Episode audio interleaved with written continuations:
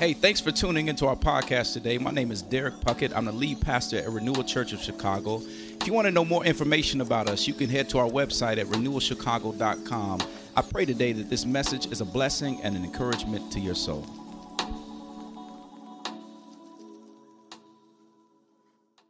If you're with me this morning, would you turn to your turn in your Bibles to Galatians 3, 1 through 14. We're going to continue in our series through the book of Galatians. Um, and I'm really excited that I get the opportunity to preach this morning. Um, it is a very special day for me and a memorable one. And so I'm excited that on that day, I get to do something that I deeply love, and that is preach. We're going to figure this thing out in a second. Um, if you guys have it, say, have it. Have it. Lovely. Would you stand to your feet if you are willing and able as we read God's word together? Galatians 3 1 through 14, and it reads this way Oh, foolish Galatians, who has bewitched you? It was before your eyes that Jesus Christ was publicly betrayed, portrayed as crucified. Let me ask you only this Did you receive the Spirit by works of the law or by hearing with faith? Are you so foolish? Having begun by the Spirit, are you now being perfected by the flesh? Did you suffer so many things in vain, if indeed it was in vain? Does he who supplies the Spirit to you and works miracles among you do so by the works of the law or by hearing with faith? Just as Abraham believed God, it was counted to him as righteousness. Know then that it is those of faith who are the sons of Abraham. And the scriptures, foreseeing that God would justify the Gentiles by faith, preached the gospel beforehand to Abraham, saying, In you shall all the nations be blessed. So then, those who are of faith are blessed along with Abraham, men of faith, the man of faith. Verse 10 For all who rely on works of the law are under a curse, for it is written, Cursed be everyone who does not abide by all things written in the book of the law and do them. Now it is evident that no one is justified before God by the law, for the righteous shall live by faith. But the law is not of faith, rather, the one who does them shall live by them. Christ redeemed us from the curse of the law by becoming a curse for us. For it is written, Cursed is everyone who is hanged on a tree, so that in Christ Jesus the blessing of Abraham might come to the Gentiles, so that we might receive the promised Spirit through faith, the very word of Scripture. This morning, I have titled our time in the text, No Amount of Work. No amount of work. Pray with me. God, we thank you for your word and the opportunity to be washed in truth, to be built up in truth, to be taught truth, and uh, we only are able to walk away with anything of substance and value if you allow us to, God. So this morning, we pray that you would give us eyes to see, ears to hear, and hearts to believe what your truth is telling us this morning. Would you help me step out of the way so that you would be clearly seen this morning? I pray that you would give to us that which you would have through your word. We pray that in Jesus' mighty name, and your church says, Amen. Have a seat, y'all. I'm going to be honest. Um, this was, I, have preached before. I love preaching. I'm excited at any opportunity that I get, but this is a special Sunday for me and my family. We uh, have diligently worked, we've committed ourselves to a process, and uh, coming up to five years later, there is a space where we can look and say, by God's grace, we were faithful, we stood the course, and we persevered. And we're here. Amen. And so I, I did my studying and I'm, I'm, I'm, I'm looking up the words in the original language and I'm making sure that I got the proper thought of the passage and, and I've put that work in. And then the next thing that happens is, well, I know what I'm going to say. How am I going to look when I say it? You got to, right? But something started happening. I, I y'all, I know I'm fresh. I have no problem knowing what to wear. Uh, but this Sunday was different because now I'm starting to think a little bit harder and I'm saying, um, like Pastor Derek likes to call it, the, the Puerto Rican mohawk that I, I get to sport. uh, or the mullet, uh, is, is that fitting for a pastor? Um, appreciate you. Uh, is, is, that, is that the type of hairstyle I want to have when I, when, I, when I get ordained? Um, or, or better yet, what, what am I going to, like, like, what shoes am I going to put on? It only seems right that you wear dress shoes with a dress coat, but that's not Ramon, y'all. Ramon loves J's. Ramon has been sneaker collecting since he was a kid. Um, I'll, I'll let you in on a secret. I wore my J's. But what I began to realize was happening was I was wondering if I can do something in my own ability to make myself a little bit more acceptable. I was wondering if, if I was acceptable or, or would the things that they see began to make me feel like I don't know how accepted I am. That's not a clever story. This is my reality. I would love to tell you that I don't ever think that way. This week reminded me that I even have a tendency. The one who has taught my children, my wife, and, and even gotten to preach on where acceptance comes from.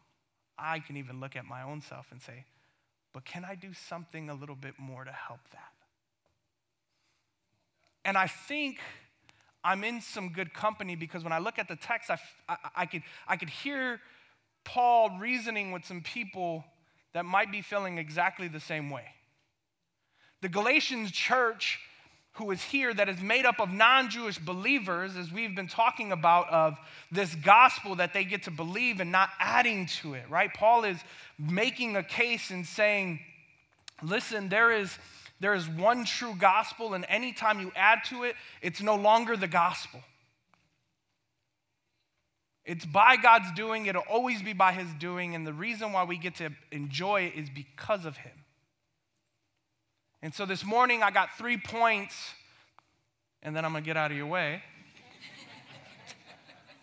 Point one is don't go back. And then, last but not least, by the stripes on his back. Five chapters, Paul opens an insult, but it's an insult to grab the attention of the Gentiles, the passion, been not guilty before God because of their belief in Jesus. And he to fight for this truth. There's those, those, those people that you feel are the, the religion begin to believe something that is fundamentally wrong. It's wrong about what you have already believed. In the end of first verse or, or the verse one, he says, It was before your eyes that Jesus Christ was publicly betrayed as crucified. He's not trying to convince them of you should believe in Jesus. You've already believed in Jesus. You've already seen him put on a wooden cross for your actions. This has come to you by preaching. You've heard and you believe. But now something has happened. Something, some, some, who has convinced you of this evil? He says, Let me ask you one question. What, uh, did the Spirit of God come by your actions or by faith? Because now the Galatian church is beginning to say, well, okay, he, God, God saved us and he did what we couldn't do, but, but maybe, maybe these Jewish Christians are right. Maybe we do need to have the mark of, of, of the covenant and, and what people of covenant people have. If you haven't read your Bible, it's pretty intense. Maybe we have to do that if God is going to accept us. And so they've wandered into that belief that I think we have to do more than just believe. I gotta, I think I gotta help God a bit. If I'm gonna stay right with God, then I think I gotta help God a bit. And it couldn't be further from the truth because you cheapen grace that way. You take away from just how, how much we needed that crucifixion. How much the penalty of our sins needed to be paid for. So he goes on and he says, What started by God, are you now able to finish it? What started by the, the Spirit, are you now believing that you can complete or find perfection through the faith or through the flesh? So it's no longer your faith, it's now your flesh, meaning your own ability.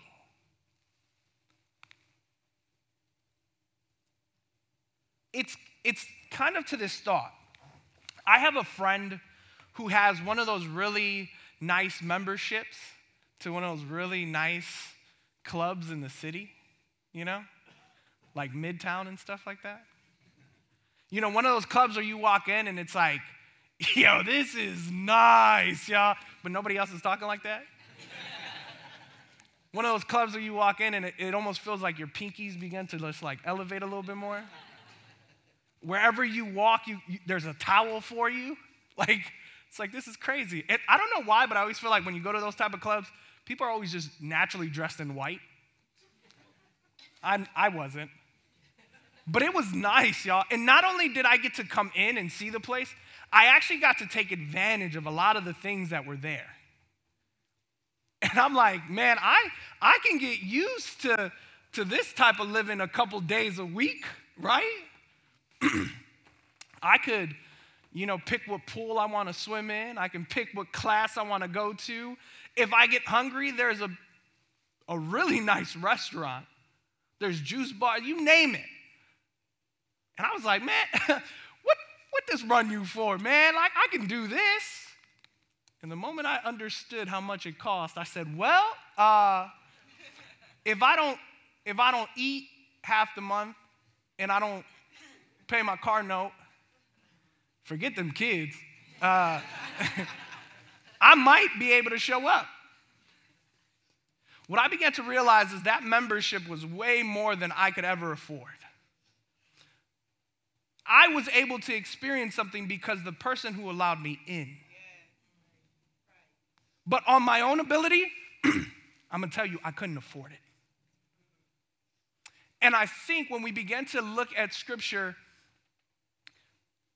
this is not an unfamiliar thought for us. We're willing to, to start negotiating with God and saying, Yeah, yeah, God, you might have gotten me through the door, but what do I got to do to stay here? Like you paid the entry fee, but, but I think it's up to me to pay these membership fees. And that's a thought that came from Galatians class, y'all. Y'all should have been there. Thank you, Pastor Steve.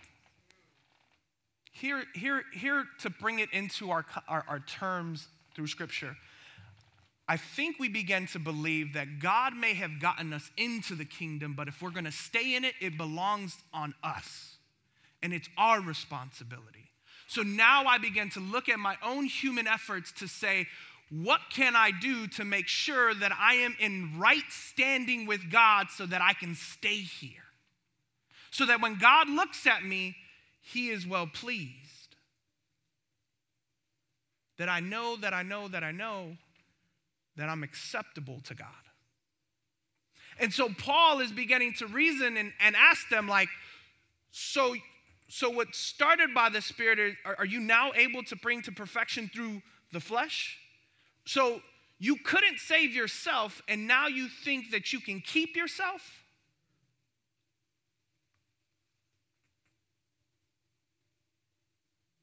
Let's just let's just think about this, guys. You you've gone through this this this pain and suffering already because you put your faith, you've left your pagan religion, you've put your faith in Jesus, and the leaders, the Jewish leaders of the synagogue, are persecuting you and making you feel less than. So, what you have gone through, is it in vain then?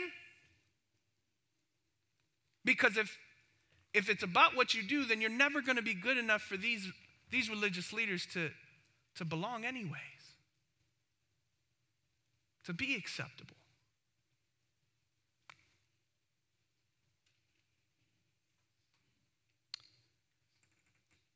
The truth is, is there is no amount of work that you and I can accomplish that will make us more acceptable to God. There is no amount of work that you and I could accomplish to make us more acceptable to God. Now, before we judge the Galatian folk and, and even myself as I talked about my morning or my preparation for this week, I think we I think we're a little bit more connected to them than we realize at times. Because every person in this place has longed to know that they are fully accepted and willing to do things to ensure that, even though God has said through faith, You are mine. You don't believe me? Let's take a look at a couple efforts. Let's, let's look at the moral effort. Some of us here are committed to the moral effort, meaning I'm gonna do, I'm gonna do right by everybody. I'm gonna make sure that I, I do right in such a way that when my life is looked at, there, there could be no complaint against me. That which is visible is always good. I have done right to know that I am right. Who doesn't want the person that's right? Or maybe it's the vocational effort.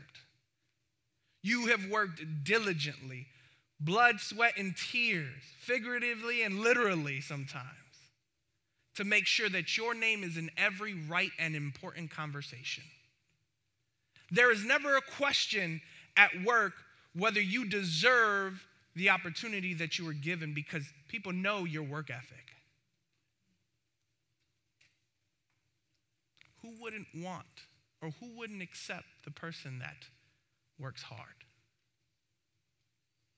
What company wouldn't want to hire that person? You are the company's person. Or maybe it's relational. Your relational effort that says, I'm going to be everything that I can to that friend or that spouse or to that child I'm going to make sure that they never question my love or my presence. Who wouldn't want to have a relationship with that person? We all are striving and longing to know that we are in right standing in those type of situations. But Paul is saying, I think you might have forgotten just how far off you were. How far you were to get yourself right, to, to, to be able to say that I am righteous, to, to be able to say that I am acceptable before God, I think you might have forgotten just how far off you truly were. Because now you all of a sudden think that you got through the door. Certainly, I can keep myself here, can't I? I don't. I don't know. Now, these efforts that I just mentioned, they're not bad things. I don't want you to like think of them as if you do anything like that, it means you're automatically bad. Those efforts become a bad thing when you don't have right beliefs leading those things. Now, let me talk about that because if we are to have a right relationship with actions, then that means we have to have a right belief. So, for you and I, when we look at this, we say that I want to do these things because I have been accepted, not because I need to do them in order to be accepted. Two are dra- these two are drastically different. They may look the same on the outside, but the heart posture, the belief behind them, leads one to being pleasing to God and the other one trying to replace God. What started by the Spirit, are you now trying to perfect in the flesh? Now, when we equate our acceptance, hear me now, when we equate our acceptance to our actions, then we're always going to chase some level of accomplishment. And we're going to chase the goal down. But here's the problem with that. Even if you are a high achiever anytime you fail, it will feel like an indictment against why you are disqualified and undesirable. And now, God, we feel this in many ways. One of the ways we feel this, if we're honest, is that when we when we don't have right beliefs leading our actions, we'll then say, God, you saved me, but I keep messing up and, and I can just never keep myself together. And so I'm not going to go before you. I'm not going to pray to you. I'm not going to open my word. I'm, I, I got to clean myself up before I stand before you. I got to have enough accomplishments to show you that you want me here. We're now trying to convince God that He should love us even after He has already loved us. It makes no sense. Or we feel this honestly enough and we say, maybe we're not so, so uh, truncated in that space, but, but what it has looked like now is more legalism. It says, well, okay, I'm going to make sure that I know that God loves me because I do what's right and I make sure that I stay away from these things. I cut those things out. I add these things in. And the truth is, is I know that I'm acceptable because I'm better than that person. Those actions are led by wrong beliefs. That I can earn my acceptance from God, that my right standing is maintained by me. Or better yet, you, you might be in this room and you're just like, yeah, that's the reason why I don't even go to church. This God seems too high maintenance and I'm too broke for that. And so what you've done is you've just accepted your, your flaws and your bents and you're just like, it is what it is. I'm going to throw myself head deep into my desires. Because the only acceptance that I need is my own. That sounds like the voice we hear a lot today in our world, right? But what happens when you get to lie down with yourself and it's just you and you realize, I don't even like myself? And so, if we're honest, when, when, when wrong belief has led our actions, we can find ourselves in different places. Whether we are trying to clean ourselves up to make God believe we're good enough, or we're doing all the right things just to make sure that we're not back, worse than the person behind us. Or we've just said, you know what? I give up. I'm going to just do what I want to do, anyways. The wrong belief is that we, did, we do not understand what God has done for us. And when Jesus stepped in, took on our life, died the death we deserved, and rose in power and said, Because of that, I give you what I deserved. We don't understand grace. We don't understand God's loving kindness towards us and how He would still want us even though we are jacked up at times.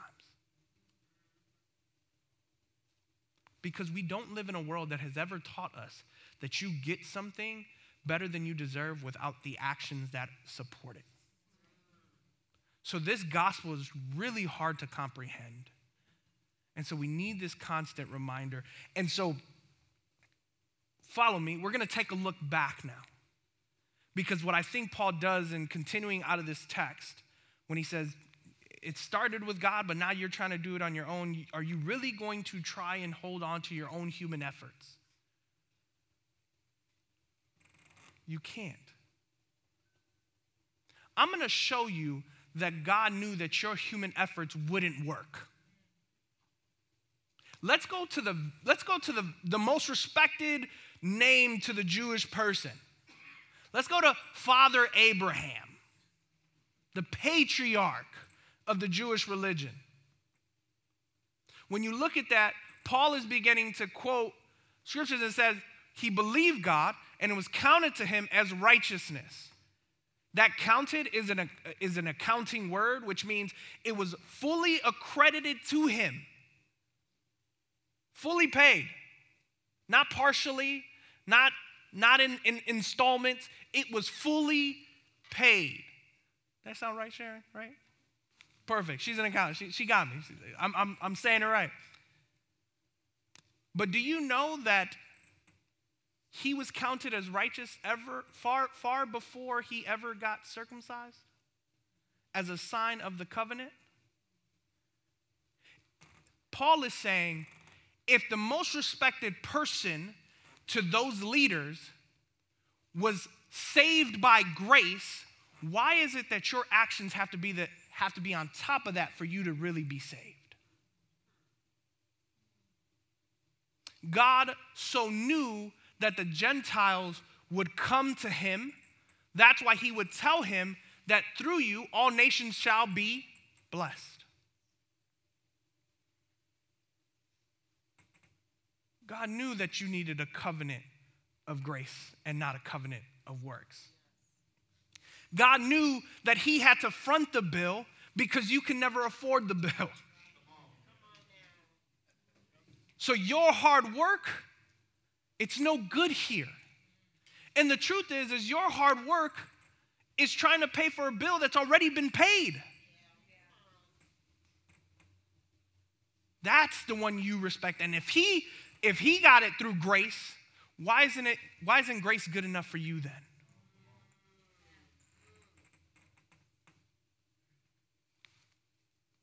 There's so much in this, but I'm gonna I'm gonna keep us moving. And it leads us to that last section by the stripes on his back. The blessing that Abraham received was that there was nothing good in him, and God, in his loving kindness, said, I will be your God and you will be my people. The blessing that Abraham received was not because of his action, it was because of God's love that said, You'll be mine and I'll do a work through you not because you have anything to offer. And Paul continues on and he says, I just need you to understand how faulty that system that system was. Because if you were going to earn your right relationship with God, you had to do everything. Everything without missing a beat there is no, oh, oh man, I overslept. I'm so sorry, God. Like, uh, can, can, can I get a mulligan? No. There is, there is no, uh, you can just kind of overlook this and no, no, no. You had to live it to perfection. And if you couldn't live it to full perfection, then that means that you would live under the curse that is rejection from God.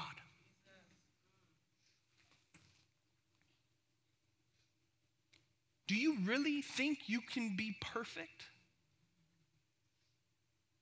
And so he brings us back to a thought that he actually opens up the verse with, and he says, Was Jesus not crucified before you? Was he not preached and proclaimed? Do you not understand why he even went to that wooden cross on your behalf? The righteous, it says in verse 11 says, The righteous shall live by faith, and it's quoting Habakkuk. It's an Old Testament verse. This is New Testament, this is after Jesus. Before Jesus showed up, they began to already realize, like, yo, we can't do this. Like, we can't maintain this thing. God's gonna have to step in and make this thing happen for us if I'm going to have right relationship with God, it's to be because it's to come by me believing God and what he provides. Not because of anything that I could provide. But there's good news because he provided the greatest one in human flesh. That curse, that that that harsh penalty that you may be forgetting about the reason why you can forget about it is because there's one who took it on for you. There's one who willingly went to the cross and took on corporate punishment to the point of hairlines of death. We know Jesus didn't want that because he was in the garden with his father and said, Man, if there is another way, Lord, but nonetheless, not my will, your will. Do you know just how far off you were? Do you know just how much you needed someone else to take on that curse on your behalf? Do you understand that if you have any hope of living righteously with God, it won't be by your own efforts, but it'll be by faith in the one who has done it all? It'll be by believing the one who has truly lived a perfect life. And so when I look at this back end of these last five verses, 10 through 14, Paul is loving the Galatian church because what he's done is he said, Did you forget that Jesus was crucified on your behalf? Let me remind you and let me put back into focus what his crucifixion did for you. Let me remind you that he willingly went to a cross, not because you and I had anything to offer,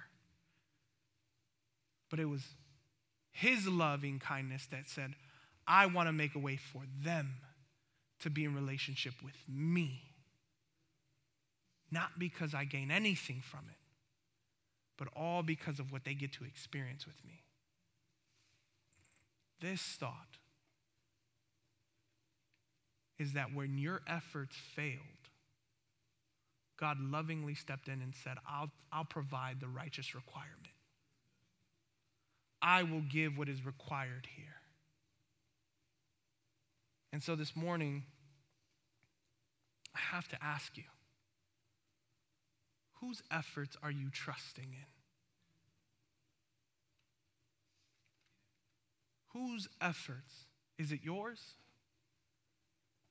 Because if they're yours, I, I, I, want to be honest enough with you to say that you will be left disappointed and guilty at the end.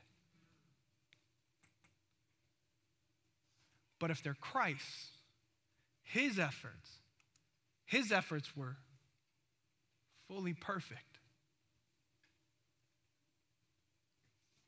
And the same way that it was counted to Abraham, you and I can guarantee that it was counted to us by faith as well.